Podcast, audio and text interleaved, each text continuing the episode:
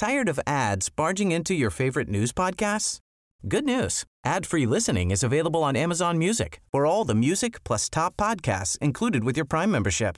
Stay up to date on everything newsworthy by downloading the Amazon Music app for free or go to amazon.com slash news ad free. That's amazon.com slash news ad free to catch up on the latest episodes without the ads. Sommeren er over os. Smagen af danske jordbær, duften af solcreme og følelsen af det kolde havvand helt op til knæene. Til den anledning har jeg sammen med mine dygtige kollegaer forberedt en sommerserie til dig. Inden jeg tog på ferie, der inviterede jeg nemlig forskellige kendte ansigter fra den offentlige debat med til folkemøde på Bornholm. Her sad jeg på en scene lige ned til havnen i Allinge og interviewede dem om aktuelle emner. I den podcast, du skal høre i dag, der taler jeg med Marie Holt Hermansen om, hvorfor danske skoleelever synes, at politikerne de skal lytte mere til eleverne, når de laver uddannelsespolitik på skoleområdet. Jeg hedder Karoline Tranberg. God sommer og rigtig god fornøjelse med podcasten.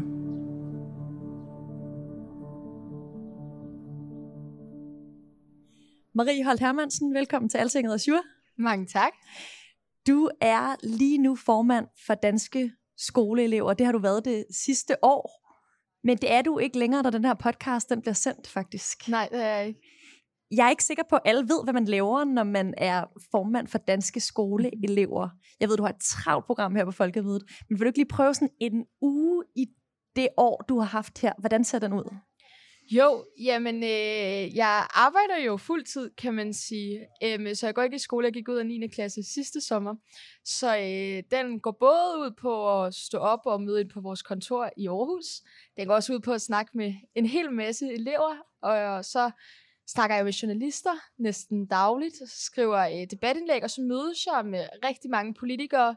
Øh, med både øh, børneundervisningsministeren, men også alle ordførerne på området og andre sådan, interessenter og er rigtig meget rundt omkring i landet for at være med til debatter og holde oplæg og snakke med børne- og undervisningsudvalget ude i kommunerne. Så, så meget politik, men også rigtig meget snak med en hel masse fede elever, og, og gøre med det allerbedste for at, at være i kontakt med, med alle grundskoleeleverne, når nu det er dem, jeg skal tale på vegne af. Hvad har været den største overraskelse i det, du gik ind i det her job? Jamen, jeg tror, at den største overraskelse har nok været at opdage, hvor mange mennesker, der brænder for og har en holdning øh, til vores skoleverden. Øhm, jeg tror, så, altså, jeg har selv været meget aktiv i elevrådsarbejde og sådan noget. Jeg anede ikke, der var skolechefer ude i kommunerne, for eksempel. Eller øh, forskere, der jo bruger hele deres liv på at forske i skolen. Eller folk på Twitter, der jo bare har et helt Twitter-feed dækket til at snakke om skolen.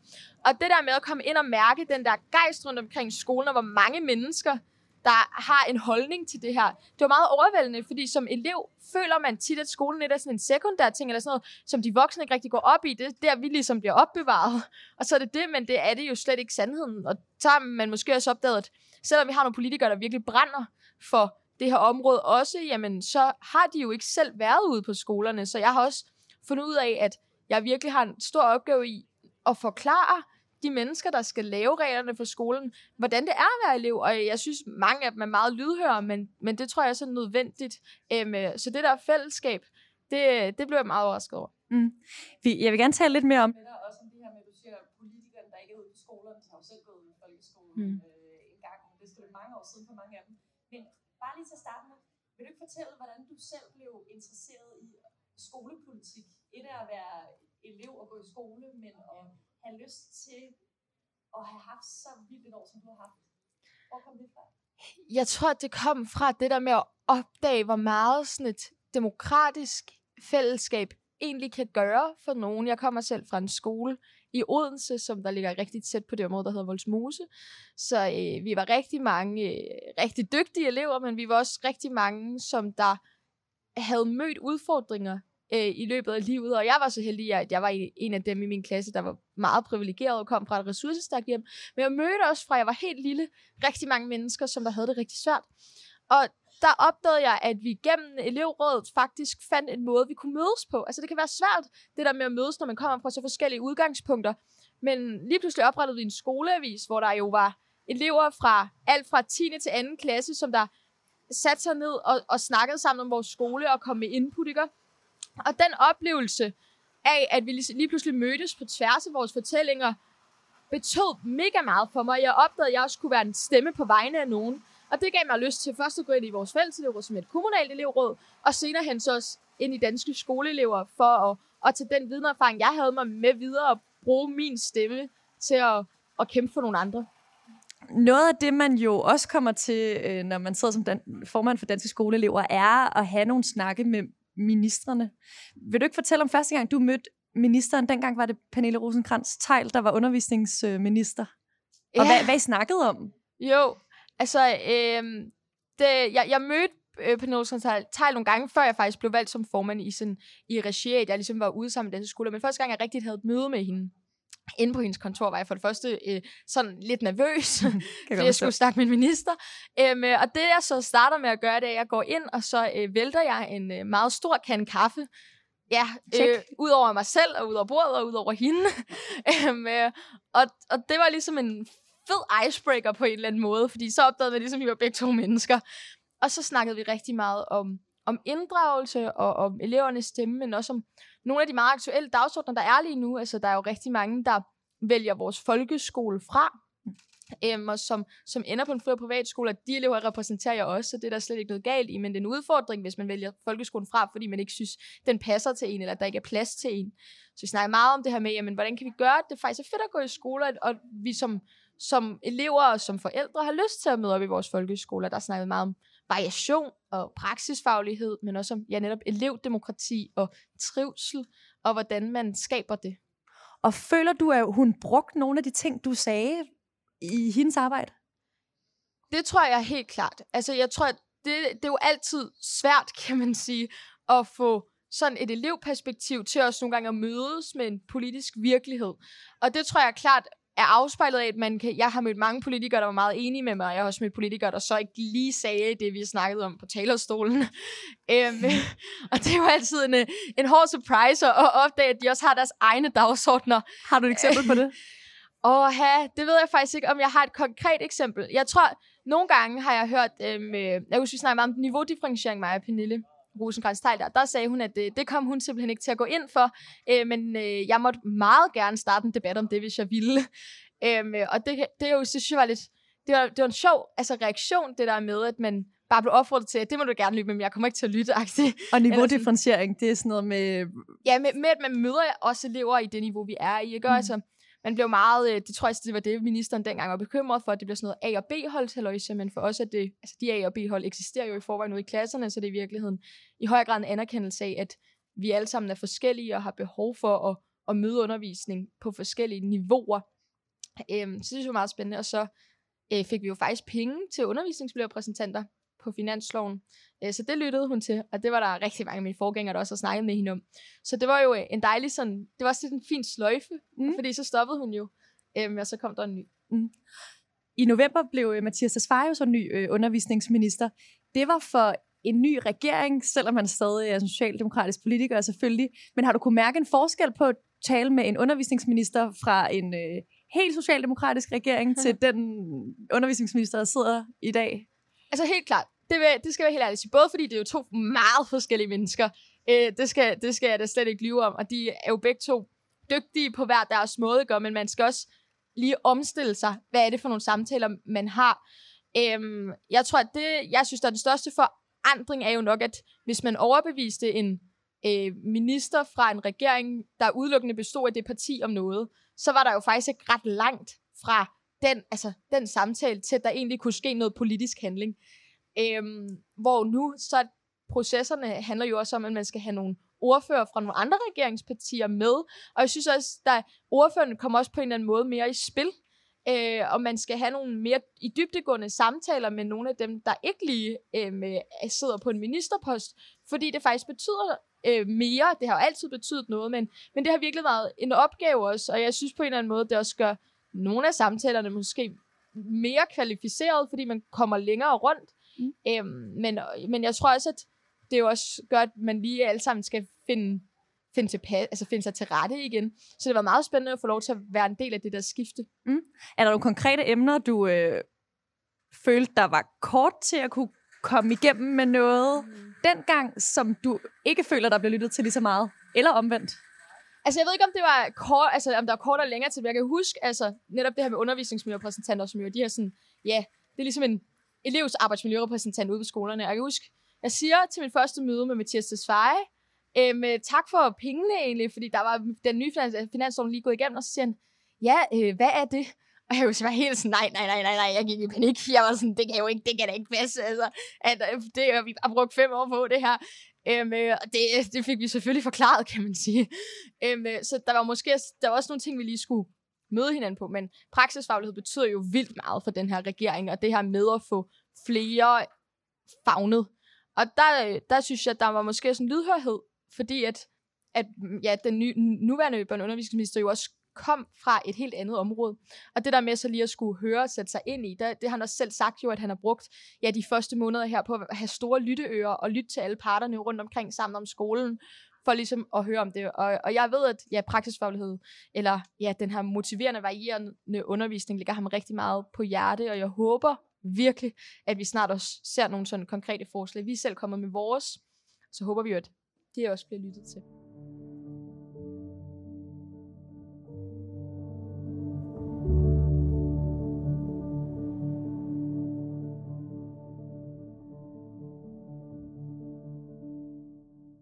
Du har skrevet så den sidste kommentar på Altinget, nu hvor du er afgående formand. Øh, der skriver du, jeg har lært, at politikerne ikke ved ret meget om folkeskolen. Vil du ikke øh, uddybe, hvorfor det er et problem, og hvad mm. man skal gøre ved det? Altså, sådan er det vel for alle politikere, der kommer ind mm. på et mm. nyt område. Ja. Altså, starte med at sige, jeg synes, man skal læse, læse hele... Klart, undskyld. Det var en rubrik, og ja. jeg har også læst det hele. Ja, øhm, fordi at det er jo... Ja, jeg siger jo netop også altså rigtig mange positive ting, men jeg tror, at grunden til, at jeg skrev den sætning, øh, handler nok om den der øh, grundlæggende følelse af, at man kommer ind et sted, og man har brugt 10 af de mest grundlæggende år i sit liv et sted. Så det er jo her, vi bliver dannet som mennesker på at være i en skole. Og den der følelse af, at man så kommer øh, ind til nogle politikere, som så faktisk selv er lidt i tvivl om, hvordan det virker, og man så tænker, wow, det er dig, der har besluttet den her skæbne for mig, og jeg, der er jo ikke nogen, der er jo ikke nogen, der gør det af ond vilje, altså, og det er jo ikke fordi, det er jo også præmissen for vores demokrati, men jeg synes, det er en udfordring på alle områder, når man som politiker øhm, øh, ikke er helt sikker på, hvordan tingene virker. Jeg kan huske under valgkampen, der var vi rundt i hele landet og snakkede med rigtig mange folketingskandidater, hvor der så, øh, altså det er flere gange, jeg oplever det, hvor nogen der siger, ah, men det ligger vel også i klassens team, når vi snakker om trivsel, så siger jeg bare, der har simpelthen ikke været en klassens team siden 2013, altså sådan, og det er jo bare så vildt, altså at, at blive mødt af, og der tror jeg, der er det, der er det virkelig vigtigt, at man som politiker bare i hvert fald opmærksom på nogle af de blinde vinkler, der er. Og det er jo præmissen. Øhm, og der skal vi jo også spille ind, og det synes jeg også, vi gør. Jeg synes også, de lytter, men, men det er i hvert fald virkelig vigtig opmærksomhed at have. Jeg tænkte på, om du også synes, der mangler nogle yngre politikere, som øh, så er gået af folkeskolen for færre år siden, end dem, der sidder der i dag. Mm. Jeg vil sige, et af de sådan, federe ordførermøder, jeg havde lige da jeg da, da der havde været valgt, det var med øhm, Liberal Liberal Alliances børneundervisningsordfører Helena Artmann, fordi hun øh, jo selv er, hvad, hun er 21 år gammel, Folketingets yngste medlem. Um, hun har jo selv prøvet at gå i skolen og folkeskolereformen. Det var en helt anden samtale, jeg havde med hende. Det var ikke, fordi hun, altså, at de andre ikke også brændte for, for folkeskole, men hun var jo, altså hun forstod jo virkelig meget af det, jeg havde oplevet. Og det synes jeg er virkelig fedt, så jeg synes altid, vi har brug for yngre politikere, jeg synes egentlig ikke, det kun er på folkeskoleområdet, jeg synes også, det er på alle mulige andre områder, fordi ja, sundhedspolitik og forsvar og sådan noget, det er jo også mega relevant for os. Men, men lige her, det var virkelig øh, en fed følelse, og der er jo også ordfører, som der selv har, øh, ja, har været ude i skolen. Jeg ved, Socialdemokratiets folkeskoleordfører er jo også lige kommet så, ud som lærer, øh, men, men det, har, det har i hvert fald været, det var en helt anden oplevelse at snakke med et så ungt menneske, og det synes jeg øh, godt, vi kunne bruge mere af. Nu har du haft et helt år fyldt med debatter, møder, ministersamtaler osv. Men hvad synes du egentlig selv er den største udfordring for den folkeskole, øh, som vi har i dag?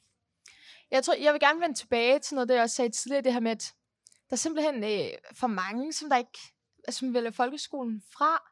Øhm, øh, og det, jeg tror, at det vi kommer til at se i de næste mange år, er jo i virkeligheden, om folkeskolen ligesom kan bestå sin test, og faktisk stadig bliver ved med at være der.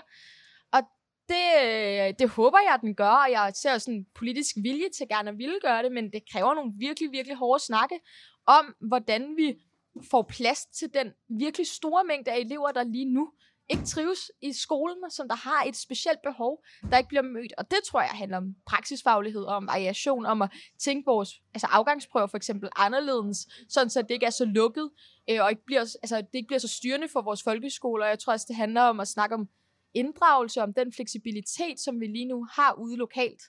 Øhm, altså, hvordan skaber vi plads til, at man som lærer faktisk kan bruge sin faglighed, og også balancen i det. Altså, man snakker meget om frihed lige nu på folkeskoleområdet, og det er jo mega positivt, at man snakker om at have tillid til dem, der er ude i praksis, men der er jo hele tiden et dilemma i forhold til retssikkerhed også. Så hvordan finder vi den balance? Mm. Øhm, ja. Du nævner afgangsprøver som sådan et øh, problem på en eller anden måde. Hvorfor er det det, og hvad kan vi gøre ved det? Problemet er jo lige nu, at afgangsprøverne alle sammen er sådan meget teoretiske og akademiseret. Der er ikke noget galt i teori, men der er noget galt i den ensrettighed, vi oplever omkring det lige nu. Og nogle elever, mange elever oplever, at de møder ind i 0. klasse, og så går de ind i sådan 10 prøveforberedende over den ret lang læseferie at have på en eller anden måde. Øhm, så der har vi jo brug for, at vores prøver, den i højere grad eller de afspejler den skole, vi ønsker at have. Og når politikerne siger, og vi også selv siger, at vi ønsker at have en skole, der er projektorienteret, procesorienteret, praksisfaglig, så har vi jo øh, også et ansvar for at ændre de prøver, der er. Jeg, vores forslag fra Danske Skolelevers side har været helt konkret, at man omlagde halvdelen af dem til at være praksisfaglige, måske at skar lidt ned på, hvor mange der var, øhm, sådan så at, at vi faktisk ser en helt sådan reel 50-50 fordeling af, hvad er det vigtigt at kunne, for jeg tror også, det betyder, at nogle af de elever, som der oplever, at folkeskolen ikke lige nu kan rumme dem, lige pludselig har mulighed for at lykkes. Og det er ufattelig vigtigt, både for vores trivsel, men også for vores folkeskole generelt i forhold til at lykkes med sin opgave.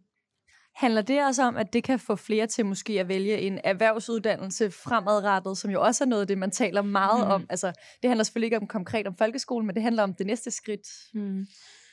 Ingen tvivl om, at praksisfaglighed jo gør, at vi bliver introduceret for flere forskellige måder at arbejde på, og også lære, at det har værdi at kunne arbejde praksisfagligt, og det håber vi jo også gør, at der er så flere, der vender ansigtet hen imod en retning, som der passer bedre til dem. Og jeg tror, det er virkelig bottom line. Altså, det gør så ondt i mig, og det, jeg, jeg der løber altså kulde ned af min ryg, hver gang der er nogen, der siger, så skal vi have flere til at vælge erhvervsuddannelserne gennem praksisholdet, fordi så vores folkeskoles opgave er jo ikke at tvinge os eller guide os et eller andet bestemt sted hen, det er jo netop at danne os til selv at kunne træffe det valg. Og der, øh, det er der, jeg synes, praksisfagligheden har sin berettigelse, og ikke bare i forhold til at få nogen til at vælge en erhvervsuddannelse.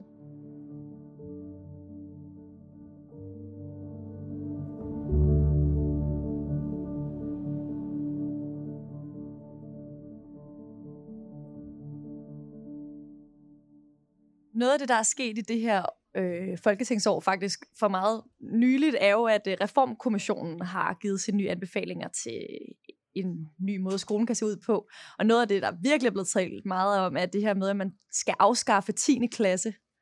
Vil du ikke fortælle om, hvad det er, du synes om det? Jo. Hvad problemet er?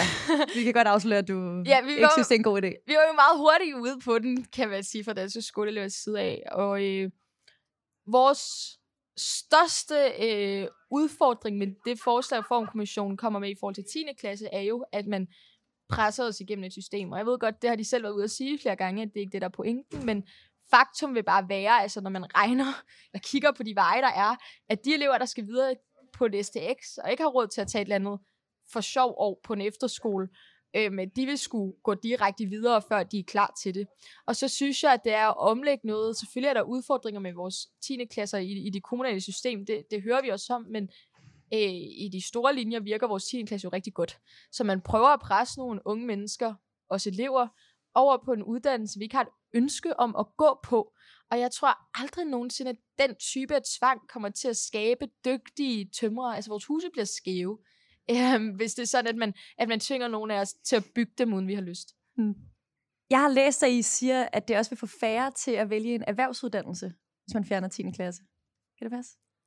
Det ved jeg ikke, om vi har sagt direkte. Okay, det kan godt være, det er lidt mellem linjerne. Ja, det Men er det, være. er det. Nej, altså jeg tror ikke nødvendigvis, det vil få færre til at vælge en erhvervsuddannelse, men jeg tror, at det kan risikere, at der er nogen, som der øh, også havner imellem to stole. Altså, jeg anerkender fuldt ud sådan præmissen om, at sådan noget med at for eksempel oprette en HPX er med til at skabe et ungefællesskab, som, som vi mangler. Øh, men jeg tror også, det kan betyde, at der er nogen, der bliver en lille smule forvirret over, hvor det er, de egentlig skal hen, eller føler, at de bliver nødt til at tage en HPX for at komme videre på en erhvervsuddannelse, uden de rigtig har lyst. Og der tror jeg godt, man kan risikere i hvert fald at give nogle unge mennesker en kompleksitet i deres valg, der gør, at man ender med ikke at vælge måske. Øhm, om, altså, men de der direkte effekter ved jeg ikke. Det er, det jeg i hvert fald bare ved, at der er ikke nogen elever, der har bedt om en HPX. Altså rigtig mange elever, der har bedt om øh, et federe ungefællesskab ude på erhvervsuddannelserne, og øh, bedre vejledning hen imod de uddannelser, de skal gå på. Der er ikke nogen, der har, har bedt om at, at få afskaffet 10. klasse, og der øh, synes jeg godt, at man som reformkommission måske lige skulle have sat sig ned og lyttet og snakket med nogle elever, før man kom med det forslag. Marie, når- når det her interview der bliver sendt, så, så er du som sagt ikke øh, længere formand for øh, danske skoleelever. Ved du egentlig selv, hvad du skal lave nu her? Jamen, ja. og det, det er næsten helt pinligt at sige, for jeg skal på en gymnasiet på den næste TX i, inden midt i en midtby. Hvorfor er det pinligt? Jamen, det, jeg har jo gået et helt år og sagt, flere skal vælge erhvervsuddannelser, og øh, det der med bare at gå direkte på gymnasiet, det behøver ikke være svaret på alting, men jeg har måske også bare måttet konstatere, at der er ikke rigtig nogen erhvervsuddannelser, der passer til mig, så jeg elsker at arbejde. Det har jeg jo gjort et helt år. Øhm, men jeg kan ikke finde, altså ja, jeg, selvom jeg måske ville være motiveret for at bygge et hus, vil mit hus også blive skævt. Altså det er bare det, jeg kan sige. Og så, så ender man jo på et gymnasie, kan man sige. Og jeg tror, det er også rigtigt, der er nogen, der skal, skal vælge gymnasie, og det må heller ikke blive sådan noget gymnasiebashing, at man skal flere på erhvervsskolerne, men jeg er da ærgerlig over, at jeg, som så mange andre, ikke har kunne få øjnene op for en erhvervsuddannelse. Ja, vi er ved at være øh, lidt ved vejs ende. Øhm, jeg tænkte på først, om du måske vil give et øh, godt råd til den, der nu skal overtage posten som formand for danske skoleelever. Øh, du har helt sikkert talt meget tæt med hende.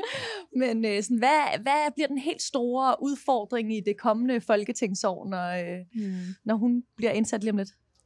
Altså, jeg tror virkelig, det er de der balancer der. Øh, både øh, at slå igennem, det er jeg sikker på, at hun nok skal, som sagt, så jeg kender hende mega godt, og hun er mega dygtig. Mm. Øh, men vi snakker rigtig meget om frihed til kommunerne lige nu, og øh, med det er vi glade for, fordi det betyder også plads til mere inddragelse, men det kan også betyde, at øh, man som politiker får afskaffet noget byråkrati, som faktisk også beskyttede nogle af os.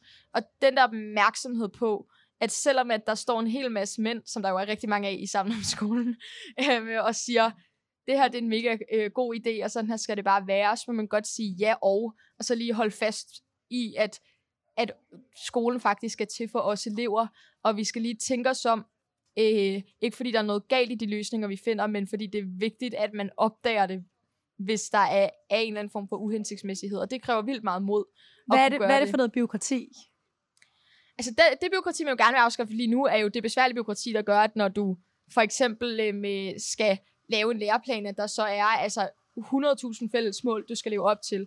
Eller at når du skal i PPR-udredning som elev, skal vente de der næsten år, der kan gå, fra du bliver videresendt, til du rent faktisk har en udredning, før du kan få noget hjælp. Og det er vi jo helt enige i, at den type byråkrati, den skal væk. Men den type byråkrati, der sikrer os elevråd, der sikrer os undervisningsmiljørepræsentanter, der sikrer os, at vi faktisk skal have den der PPR-vurdering, og faktisk skal vurderes objektivt. Den type byråkrati skal vi jo ikke af med. Og den samtale, tror jeg, det er vigtigt, at man bliver konkret på, hvad er det, vi gerne vil fjerne, og hvad er det, der faktisk er til for at beskytte brugerne af vores folkeskole. Nu øh, bliver interviewet som sagt sendt, øh, når du ikke længere er formand. Øh, jeg tænker, du er sådan en, der bliver i den politiske samtale. nu har jeg talt med dig på gange. Det virker ikke som om, at det er slut. Er der en sag, som du øh, selv nu skal ud og øh, kæmpe for, selvom du ikke er formand for danske skoleelever længere? Mm. Det kan også være noget, som øh, danske skoleelever ikke går ind for. du må også godt sige bare, hvad din egen sag skal Ja. være. Øhm, øh, jeg tror, jeg vil fraholde mig fra at tale imod vores egen politik. Øhm, øh, men jeg tror, jeg har opdaget, hvor mange unge, der sidder med fortællinger, der skal fortælles, som ikke har lyst til at sige det, eller som der oplever, at den politiske samtale bliver for kompleks til dem. Og der øh, håber jeg, at jeg kan finde nogen og brænde for noget sammen med, og måske også komme med mit perspektiv på det, jeg har lært om det politiske system, og give dem det med videre, sådan, så de også har mulighed for at lykkes, fordi at det at have været på et skolebesøg med en statsminister, eller haft en, en, en børneundervisningsminister i røret, øh, det øh, giver en måske noget viden, som virkelig kan være værdifuldt at dele, og det vil jeg så gerne, sådan at, at vi får endnu flere unge, der taber ind i debatter, både omkring vores uddannelsessystem, men også bare generelt omkring vores samfund, fordi at det der ejerskab, som mange måske i vores forældres generation er vokset op med, oplever jeg, at jeg måske mangler hos, hos en del unge. Mm. Så det er ikke nødvendigvis skoleområdet? Det, altså, jeg holder jo aldrig op med at brænde på skole, men jeg ved, at der er rigtig mange i den organisation, jeg har haft der, når jeg var formand for, som er altså helt altså til himlen dygtige, måske også sådan der dygtigere end mig, som der kan kæmpe den sag. Og øh, det tror jeg, det er dem, der er de bedste til at gøre det, for lige om lidt er jeg jo ikke skoleelev længere. Øhm, så, så skal jeg jo finde ud af, hvorhen der mangler nogen, øh, der, der kan tale en sag. Ja. Tak fordi du var med, Marie Holt Hermansen. Tak fordi jeg måtte.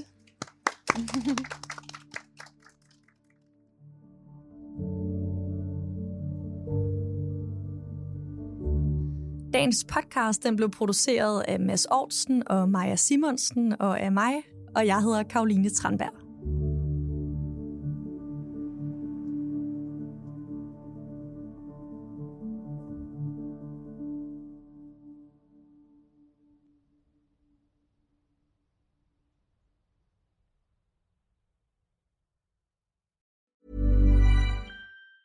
Tired of ads barging into your favorite news podcasts?